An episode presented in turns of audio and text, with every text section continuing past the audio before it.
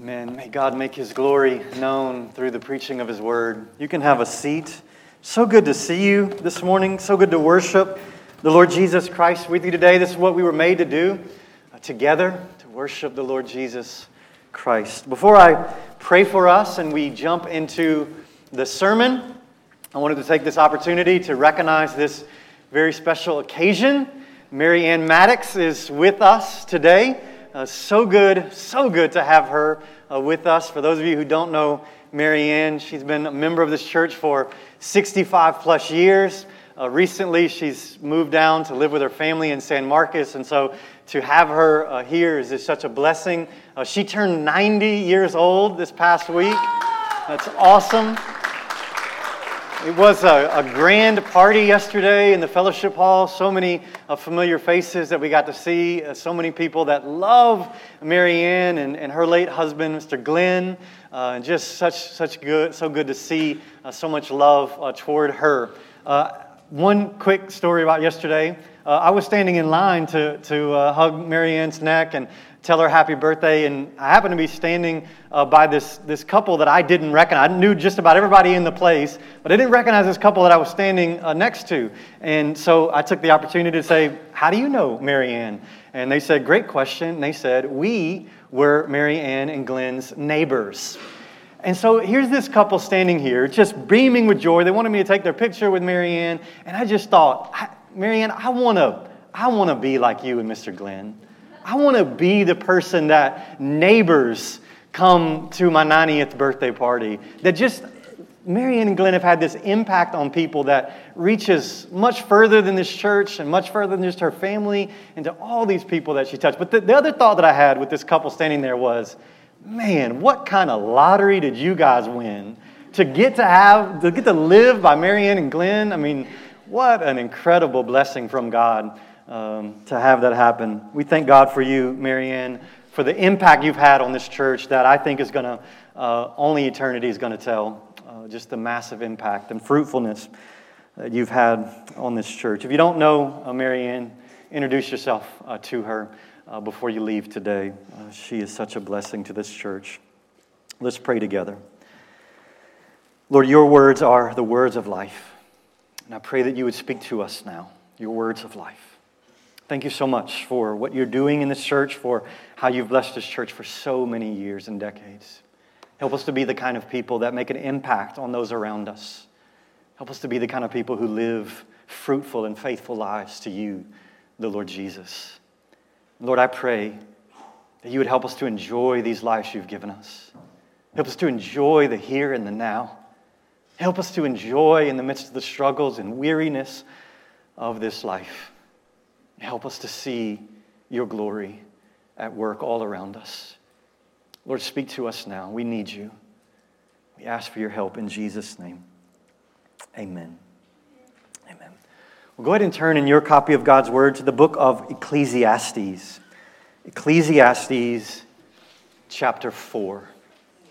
If you don't have a Bible with you, you might be able to find a black hardback Bible in the pew rack in front of you.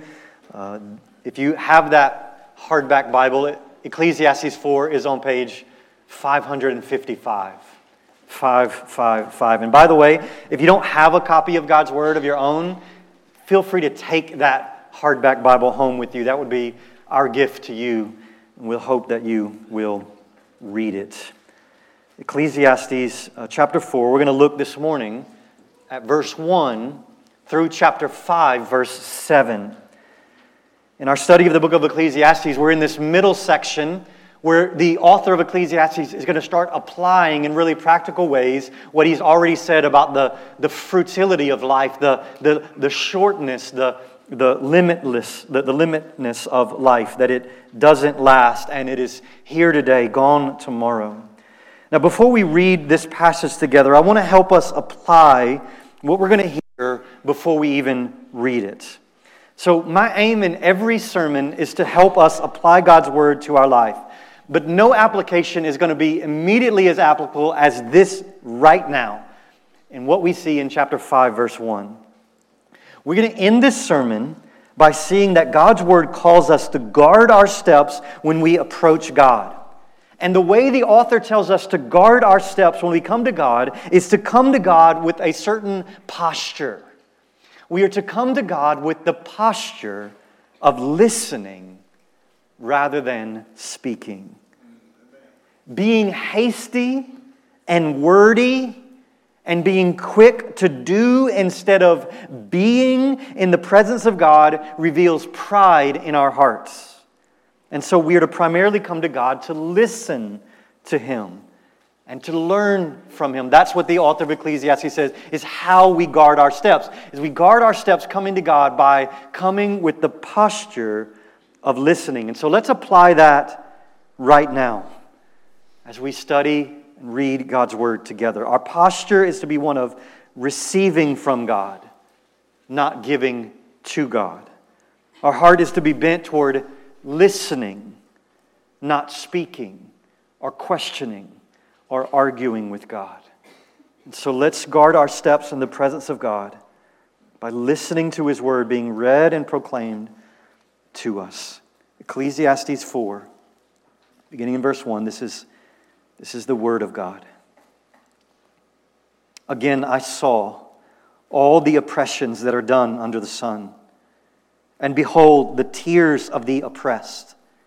And they had no one to comfort them. On the side of their oppressors, there was power, and there was no one to comfort them. And I thought the dead who are already dead more fortunate than the living who are still alive.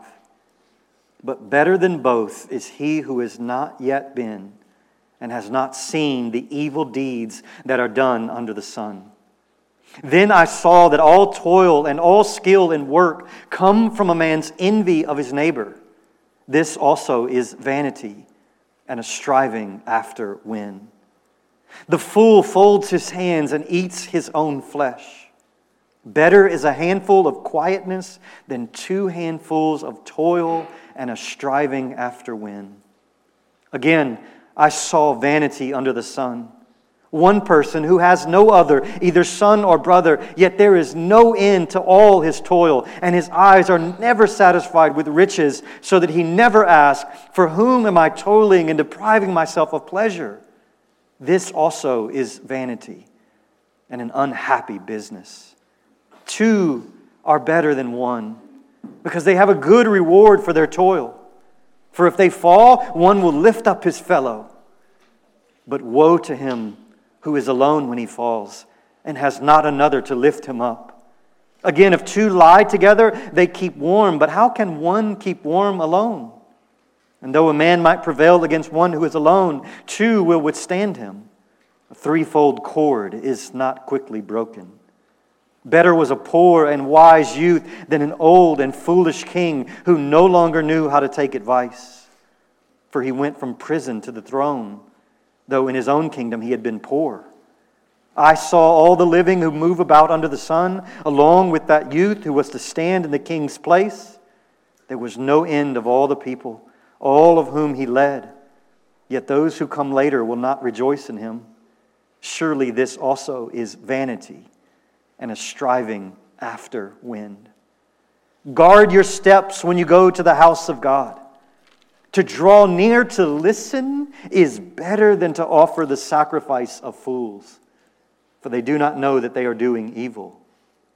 Be not rash with your mouth, nor let your heart be hasty to utter a word before God, for God is in heaven, and you are on earth. Therefore, let your words be few. For a dream comes with much business, and a fool's voice with many words. When you vow a vow to God, do not delay paying it, for he has no pleasure in fools. Pay what you vow. It is better that you should not vow than that you should vow and not pay. Let not your mouth lead you into sin, and do not say before the messenger that it was a mistake. Why should God be angry at your voice and destroy the work of your hands? For when dreams increase and words grow many, there is vanity, but God is the one you must fear. This is the word of the righteous God. May God stamp its truth on our hearts. Well, this passage contains some observations about the world that deeply bothered the preacher of Ecclesiastes. He looked up and saw all these various problems and sins and lies in the world that troubled his soul. Notice the repeated phrase, I saw. Chapter 4, verse 1. Chapter 4, verse 4. Chapter 4, verse 7 and chapter 4, verse 15. I saw, I saw, I saw, I saw. The preacher is drawing our attention to specific evil that he is observing under the sun. I count five specific evils he mentions in this passage that are pitfalls we all need to be aware of in our own lives. Five lies that we as humans believe about the world and how we live. Five lies that our Savior, Jesus Christ, came to rescue us from. And so, as we continue to draw near to God, to listen to His Word, and as we prepare our hearts to partake of the Lord's Supper today, let's evaluate our tendency to believe these various lies prevalent all around us in this fallen world. In fact, we just sang the words, the prayer, Lord, Guard us from the lies the enemy will speak. May that be our prayer. Lord, guard us from these lies that we're tempted to believe. Here's lie number one the first lie it doesn't matter how I treat others. It doesn't matter how I treat others. The preacher starts by identifying the oppression and injustice in this life under the sun. He walked through life and he noticed all of these oppressions that happen under the sun. People believing the lie that it doesn't matter how they treat one another. Now, most of the time, our eyes are hidden and shielded from the vast majority of the oppressions that are going on in the world today. We can't see the child being abused behind closed doors. We can't see the sexual assault in the dorm room that is about to happen. We don't know the racism and injustice that is being schemed and planned away from the media's gauge. I think often what would happen if we were given the ability to see all the oppressions that are being done all around the world right now? What if we were just supernaturally given the ability to see all the ways that injustice and oppression is happening in our world? I think we would literally die from heartache if we could see it all. If we could see all of the atrocities going on, we would just, your heart would just stop beating. We would all conclude with the preacher that it would be better to have never been born than to have to face all the wickedness and oppression going on in this life under the sun. Think about it. The preacher is writing thousands of years ago, and yet we still see oppression and injustice running rampant in the world today. Like, we think we're so advanced, we think we have made so much progress. We're so proud of what we see as advancements in human life. But, friends, our world and our hearts are plagued by the same sins. Amen. Ever since the Garden of Eden, the human heart is plagued by the same sins. Those sins usually revolve around how we treat each other, the way that we relate to one another. Notice what the preacher saw in verse 1. He says he saw not just oppressions going on, people oppressing people, but notice he saw the tears of those who were being oppressed. And he says one of the reasons for their tears is because they had no one to comfort them, no one to advocate for them, no one to protect them. He mentions no comfort twice in verse 1 for emphasis. The oppressed don't have power.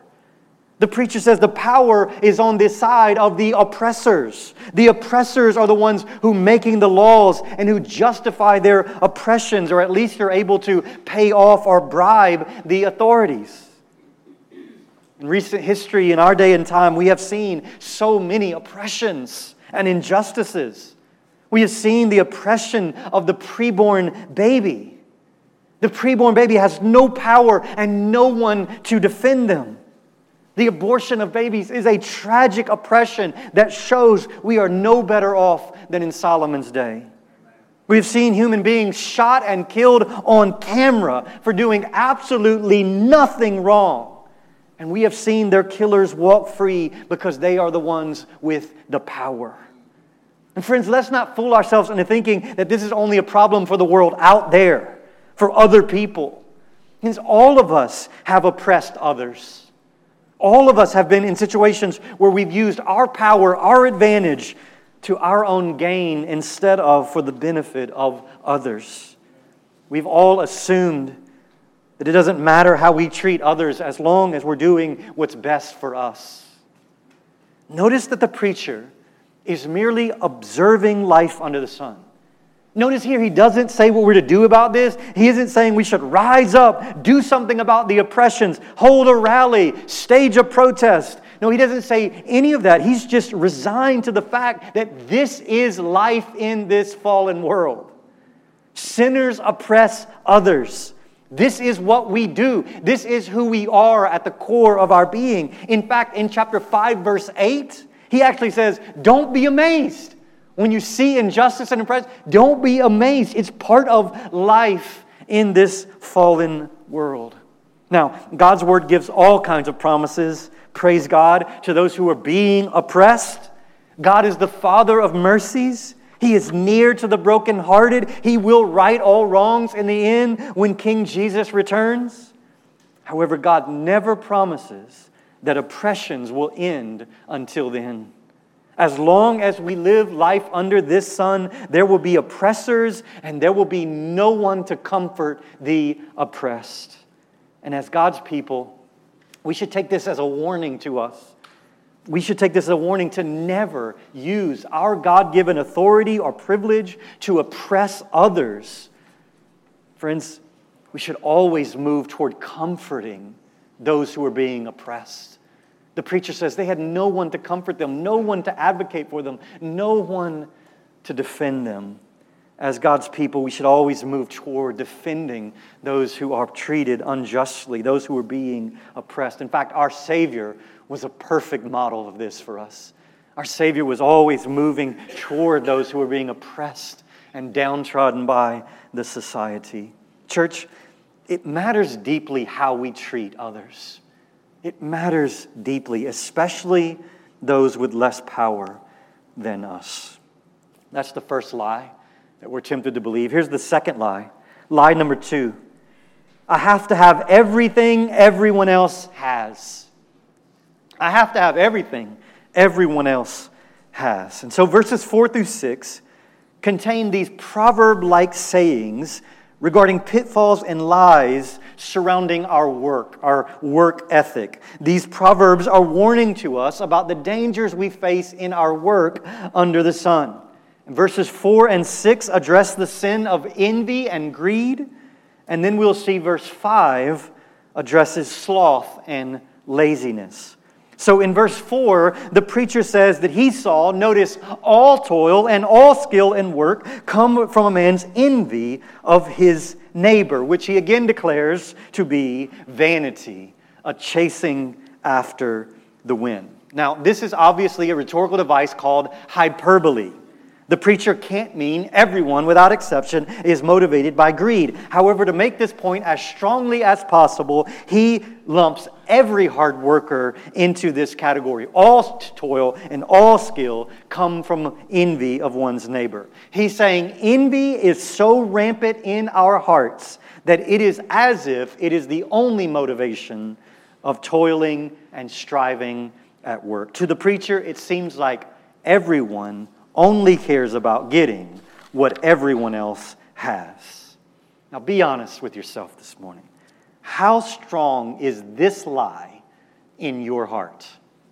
How strong of a pull does this lie hold on the decisions you make day in and day out? How much of your time do you spend thinking about what you wish you could have?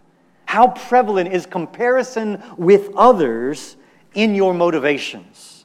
Friends, it is never a Christian motivation to just keep up with others. It is never a Christian motivation to just have what others have. As Christians, we are to work and we are to toil for the glory of God. We are to work and make money so that we can be generous to others. Merely having more comforts or perceived security is never to be the motivation of our hard work. The preacher is, observing something in this fallen world that no one is brave enough to actually call out. Envy and coveting is a wicked evil that is as futile as chasing after the wind. In fact, look at the preacher's alternative in verse 6. verse 6, he says, Better is a handful of quietness than two handfuls of toil and a striving after wind. So, two handfuls is a metaphor for having more than you need. Right? When you have more than you need, the preacher says the result is anxiety and strife. So, are you grabbing two handfuls of stuff of this life? Are you like the kid when the pinata is busted at the birthday party, has to fill all of his pockets with candy? You see, when your pockets and your hands are full of candy, it's kind of hard to enjoy the rest of the party, right? While everyone else is jumping on the bouncy house, you're worried that you're going to drop some of your candy. While everyone else is enjoying the piece of cake, you're too full of candy. And you dare not set your candy down and go enjoy the kickball game because someone else might take your candy. The preacher says, having more than you need is a recipe for meaninglessness and trouble. Having two handfuls is a recipe for a life of anxiety. He says it is better to have one handful with peace than to have more than you need with anxiety and strife. This is an argument. This is an argument against the lie that we have to keep up with everyone else in this fallen world. The preacher says, Look at the, the neighbor's car in the driveway next to yours. Do you, do you want that? Do you, do you covet that? Do you envy that? Is that why you're working? Because what you can't see, what you can't see is the trouble and the strife. You can't see the restless nights, wondering how he's going to pay his bills, wondering how he's going to provide for his family. Here's how the rest of the Bible instructs us to battle this lie the Bible says, be content with what God gives. And if God gives more than you need, which praise God, He does, we're to be generous and open handed. For the path of true happiness is enjoying what God gives. And part of enjoying what God gives is in giving it away. Toiling to get more stuff will only leave you empty and wasting life. Here's how Solomon put it in Proverbs 15 16. Listen to this and ask yourself do you actually believe this? Proverbs 15 16. Better is a little with the fear of the Lord than great treasure and trouble with it. Do you believe that? Do you believe it's better to have a little bit and have peace and joy with Jesus than to have all the stuff this world goes after? and trouble and anxiety and strife with it. Friends, don't believe the lie that you have to have everything everyone else has. Be content and enjoy peace. Well, here's the third lie that we see in this passage. Lie number three I can be lazy without any consequences. I can be lazy without any consequences. So, verse 5 ensures that we don't hear verse 4 as an argument for laziness, right? Oh, he said all toil uh, comes from envy of a neighbor, so we'll just stop toiling. No, the preacher is not advocating for a life of leisure. Look at verse 5. The fool, the fool folds his hands and eats his own flesh.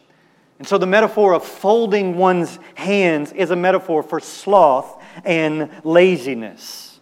Proverbs 6:10 describes the sluggard as saying, "A little sleep, a little slumber, a little folding of the hands to rest." In other words, the sluggard can't wait to just lie down and take it easy. Well, friends, we live in a culture that pushes the value of idleness over productivity. Slothfulness is rampant in our world today. The slogan of modern America is do as little real work as possible and then relax. I don't think it's an overstatement to say that most Americans live for the weekends, the vacations, and the retirement. Leisure is the treasure that we worship. We love our laziness. And the preacher says the consequences of our idleness is that we will eat our own flesh. Now, this is clearly a metaphor for self destruction, right? The lazy person may not physically eat himself, but he spiritually destroys himself little by little. To pursue a life of leisure is to chase the wind. It is meaningless. Don't believe this lie. Work hard for the glory of God in order to be generous to others. That's lie number three. Here's the fourth lie. Lie number four I don't need other people. The fourth lie is I don't need other people. And given the amount of space that the preacher spends on this point in chapter 4, I gather this is a very important truth for us to hear. And so let's read this section slowly again. Let's read verses 7 through 12 and listen to it based on this lie that we often believe that we're independent, that we can do it on our own. Verse 7 Again, I saw vanity under the sun. One person who has no other, either son or brother Yet there is no end to all his toil, and his eyes are never satisfied with riches, so that he never asks, For whom am I toiling and depriving myself of pleasure? This also is vanity and an unhappy business. Two are better than one, because they have a good reward for their toil. For if they fall, one will lift up his fellow. But woe to him who is alone when he falls and has not another to lift him up. Again, if two lie together, they keep warm. But how can one keep warm alone? And though a man might prevail against one who is alone, two will withstand him. A threefold cord is not quickly broken.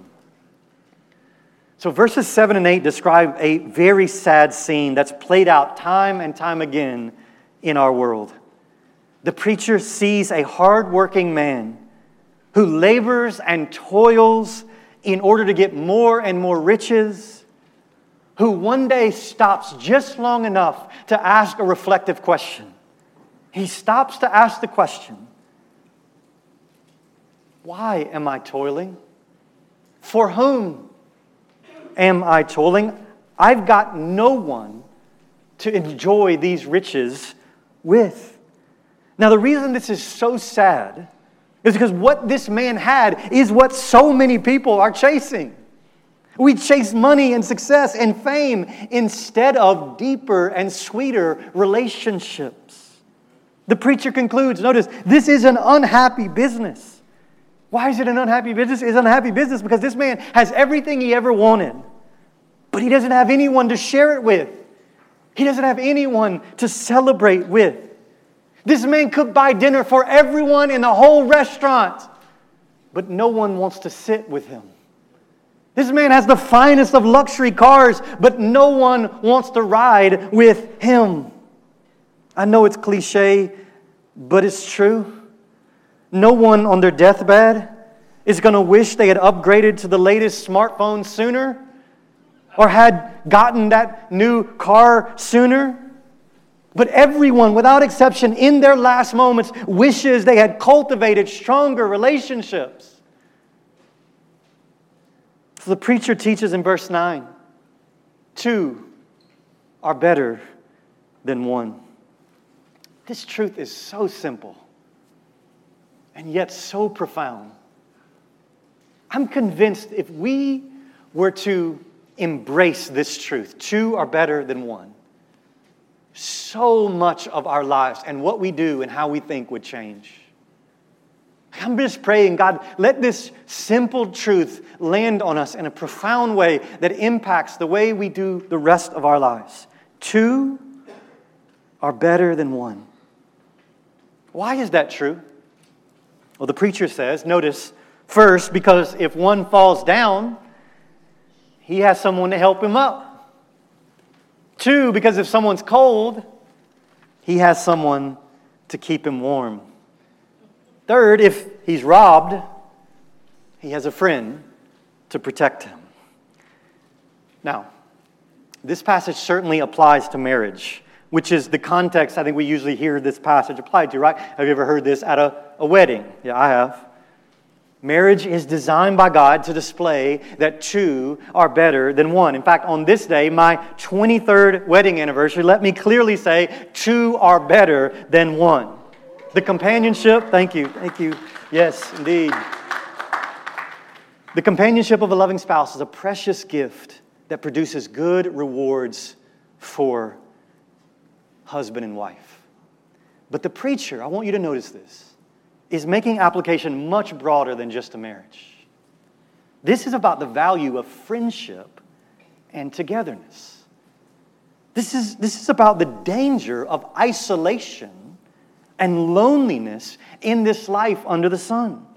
Indeed, this passage is about relationships in the church of Jesus Christ. This is about how we relate to each other. We were not made to follow Jesus alone. We were made to be in community with each other. Indeed, if two are better than one, the preacher says, then three are better than two.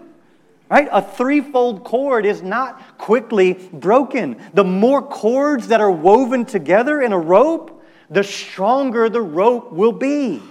Right? And if three are better than two, then we can definitively say that 211 are better than that which, by the way, is the current number of members in this church. We are part of a 211 member cord that is braided together by God at this time, at this location, for our sanctification, for our good, so that we'll have someone to help us up when we fall, so that we'll have someone to keep us warm when we're cold, so that we'll have someone to protect us when we're prevailed against. Friends, we are foolish to isolate ourselves and to believe the lie that we can do it on our own. In fact, the strong warning of verse 10 should resound in our ears. Notice the preacher pronounces a woe to the one who has no one to lift him up. Remember, remember the woes from the book of Revelation we studied last year? Woes are serious, and here he pronounces a woe on the one who is by himself. Friends, you and I will fall. We will fall. You're not sturdy and strong enough to make it through life on your own. You will fall. And so when you fall, who's going to help you up? Who do you have to pick you up when you fall? Friends, I think this is perhaps the most eternally devastating consequence of the pandemic. It wasn't that you were forced to wear a mask. It wasn't that your freedoms were taken away.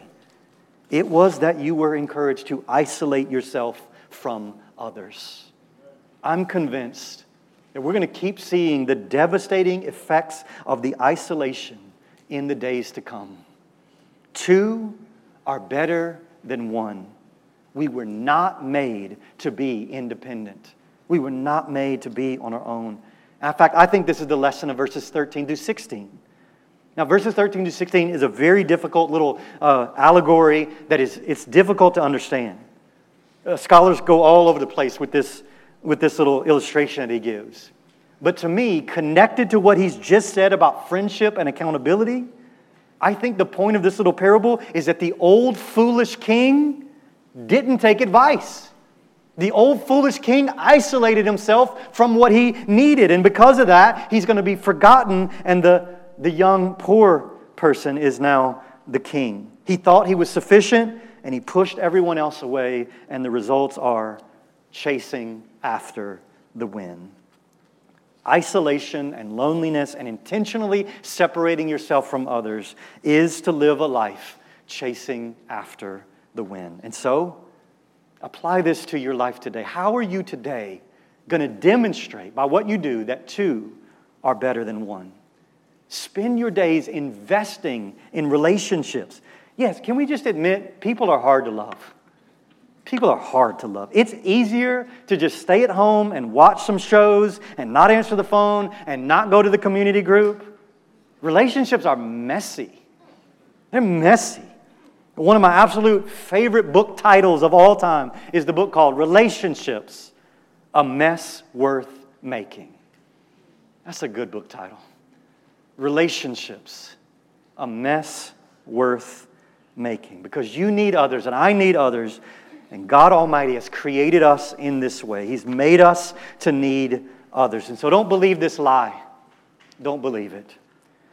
Well, the final lie, number five Lie number five is I can worship God any way I want. I can worship God any way I want.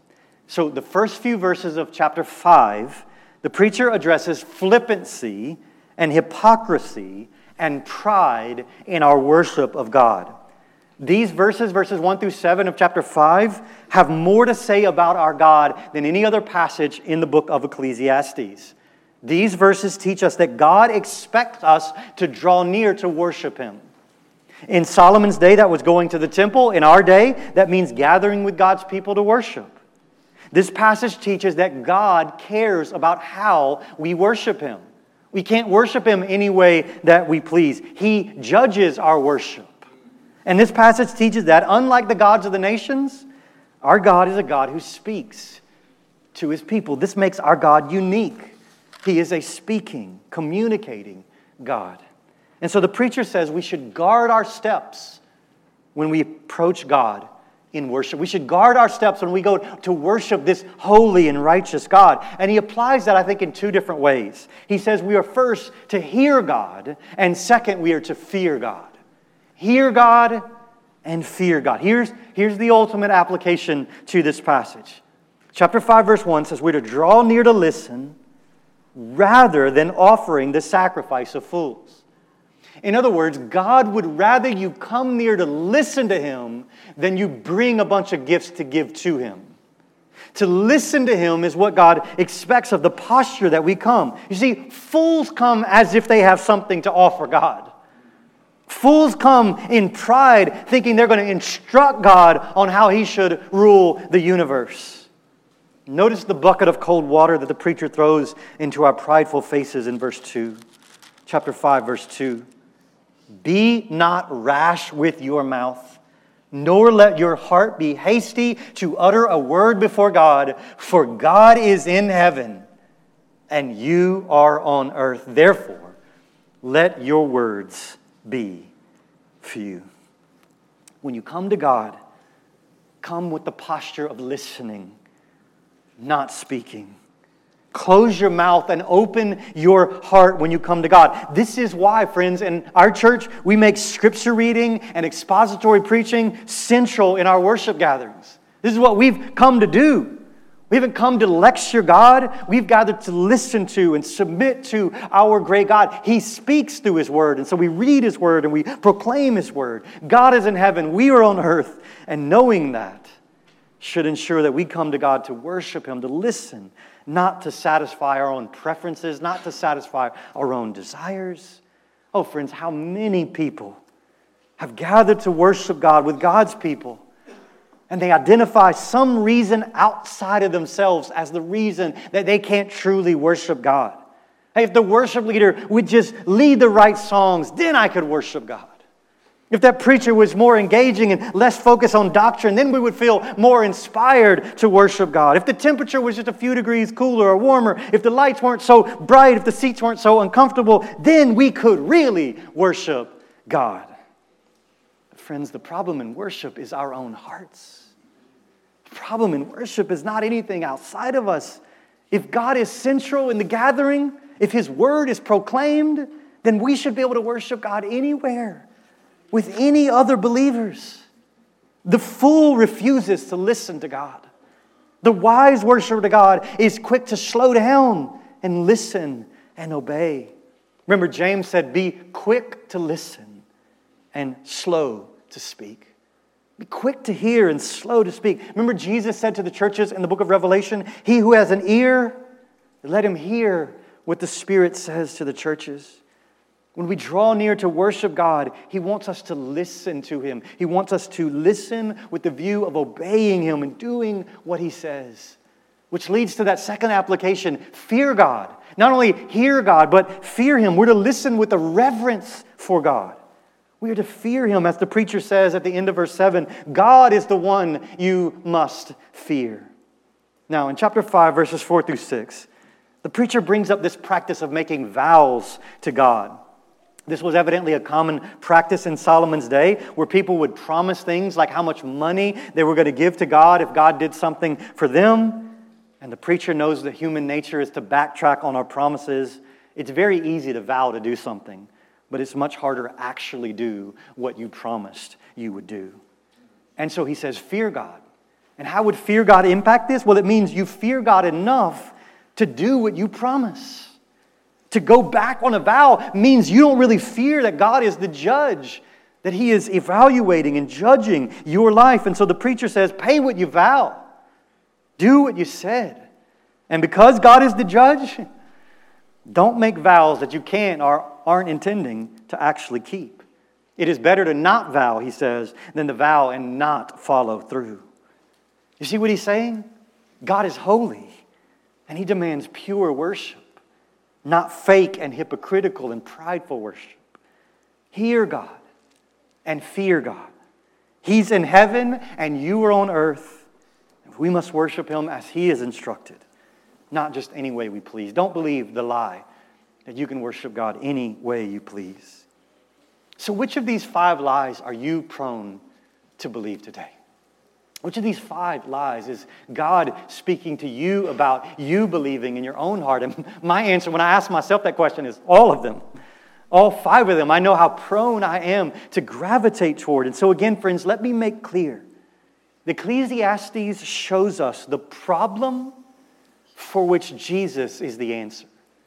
The way Ecclesiastes fits in the canon of Scripture is it reveals to us our need for a Savior reveals to us our need to have a redeemer, a rescuer, to come and rescue us from our brokenness.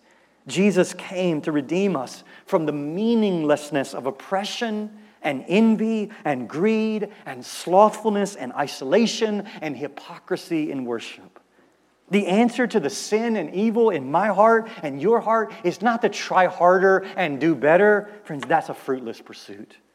The answer is to trust the sinless Savior, the Lord Jesus Christ. This is why we partake of the Lord's Supper this morning. We are great sinners. In partaking of the Lord's Supper, we're acknowledging something about us, about how deeply broken we are.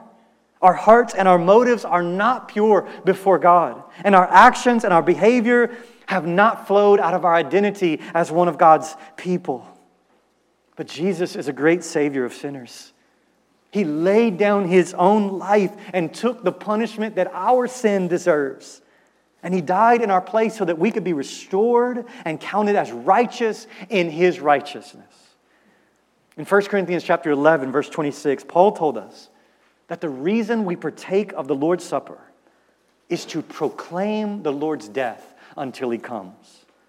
We proclaim the Lord's death until he comes. We remember his perfect sacrifice in our place. And so, because this is what that means, because of how awesome this is, Paul warns to not partake of these elements in an unworthy manner. And so, listen, if you're not trusting in Jesus Christ today, please do not participate in this ordinance. This is only for those who are believing in Jesus and willing to follow him and listen to what he says. If you're not following Jesus, if He isn't the Lord of your life, for your own soul's sake, do not partake of these elements. Instead, utilize this time to pray and ask God to change your heart. Ask God to help you treasure Jesus as your only Savior. But if you are trusting in Jesus this morning, you desire to proclaim your faith in Him, then Jesus said, Do this in remembrance of me. This is an invitation from the Lord Jesus to remember His death to proclaim your faith in what he has accomplished. And so look upon the suffering of Christ with joy that you have been reconciled by God. You've been rescued from the deep pit of your sin. This is a table for sinners. We gather around this table to commune with the Lord unworthy. None of us are worthy to be here and to partake of these elements. But we've been invited to enjoy the Lord's presence, of remembering his death and proclaiming His goodness, His kindness, and looking forward to His coming. And so, what we're going to do is we're going to spend just a few minutes of reflection. Uh, Mike is going to come, the team is going to come uh, to lead us in a, a song of reflection. Gethsemane hymn. This is a hymn that helps us focus on the sufferings of our Savior. And so take these few moments to examine yourself, to look upward and outward to the Savior, and then I'll come back and we'll partake together.